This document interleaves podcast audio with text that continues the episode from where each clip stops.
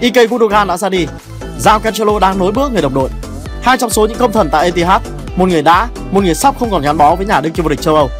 Và rất có thể Bernardo Silva sẽ là công thần tiếp theo phải nói lời giã từ. Họ có tài năng không? Có, họ góp nhiều công sức và thành công của Man City trong những mùa giải đã qua chứ. Rất nhiều. Nhưng không vì thế mà họ thể trở thành lộng thần tại nửa xanh thành Manchester. Ở nơi đây chỉ có Pep sở hữu vị thế bất khả xâm phạm. Ông là duy nhất, là chúa của Man City. Ngay sau đây, quý vị khán giả hãy cùng yêu bóng đá Figo đi tìm hiểu về câu chuyện trong phần sau của video.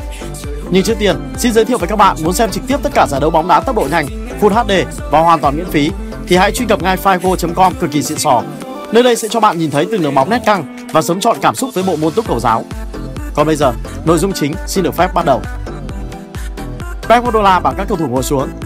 Đây là lần đầu tiên nhà cầm quân này nói chuyện với họ trong tư cách là huấn luyện viên trưởng của Man City. Và lần này, ông đã chuẩn bị sẵn một số clip. Thứ ông cho họ xem không phải là cách bày binh bố trận, cũng như điểm mạnh và điểm yếu của các đối thủ, được xác định sau nhiều giờ phân tích cực kỳ tỉ mỉ. Ông muốn gửi một thông điệp mang tính bao trùm hơn cho đoàn quân mà mình thừa hưởng từ Manuel Pellegrini. Tầm quan trọng của sự đoàn kết trong tập thể, của việc ăn mừng những thành tựu mà họ đạt được.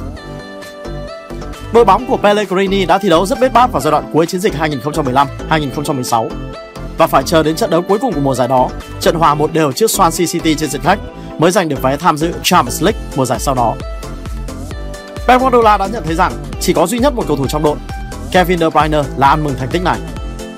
Tiền vệ người Bỉ không nhảy cẫng lên vì vui sướng, nhưng ít nhất anh cũng vung tay lên trời, hài lòng vì Man City đã đạt được mục tiêu cuối cùng của họ. Guardiola muốn biết lý do các đồng đội không ăn mừng cùng Kevin De Bruyne. Và từ đó, ông đã bắt tay vào việc truyền dẫn văn hóa hiếu thắng tại The Citizen. Bởi vì một phần nhà cầm quân này coi đó là một thách thức đầy thú vị dành cho khả năng của ông. 6 năm nhanh chóng trôi qua và Man City đã đạt được rất nhiều thành tựu. Họ đã hiện thực hóa được giấc mộng lớn nhất, một cú ăn bà bao gồm Champions League. Dưới triều đại Guardiola, họ đã chinh phục được 5 chức vô địch Premier League. Chỉ có trong 6 năm, trở thành đội bóng thứ 5 trong lịch sử bóng đá Anh giành chức vô địch quốc gia 3 lần liên tiếp. Họ từng tạo nên một cú ăn ba quốc nội, trở thành đội bóng Anh đầu tiên làm được điều này.